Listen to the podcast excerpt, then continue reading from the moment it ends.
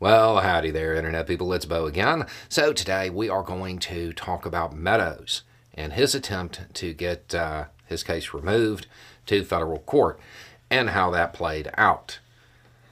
Uh, not well for Meadows. Um, but again, I would like to point out that I still think that this would have been a bad move anyway, but it now doesn't matter. The, uh, the judge said, the evidence before the court overwhelmingly suggests that Meadows was not acting in the scope of executive branch duties during most of the overt acts alleged. Went on to say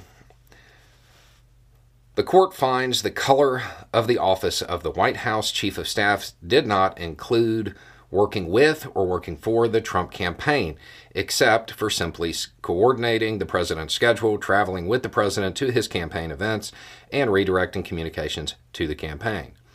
Thus, consistent with his testimony and the federal statutes and regulations, engaging in political activities exceeds the outer limits of the office of the White House Chief of Staff. So, his attempt to get it removed, no, it's not happening. Meadows was arguably the best positioned to have their case removed.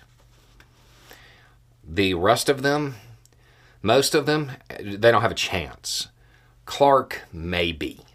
Um, this has a really low bar to to have this happen. To get a case removed, it's a pretty low legal threshold. Meadows couldn't meet it, so it uh, it seems unlikely that many, if anybody else, will be able to. One thing that is interesting is that the uh, judge said that the Hatch Act was, uh, quote, helpful in defining the outer limits of the scope of the White House Chief of Staff's authority. Um, that's funny if you are familiar with Meadows and his famous quote about the Hatch Act, which was, Nobody outside the Beltway really cares. um, seems like some people in Georgia do. so at this point, Meadows now has to recalibrate his entire defense. Um, it remaining in state court puts Meadow in a position where he he might decide to uh, to examine other options available to him.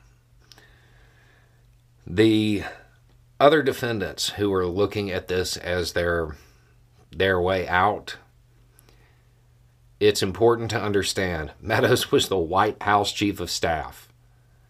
And because of the activities and how far removed they were from what a federal employee is supposed to be doing, he couldn't make it.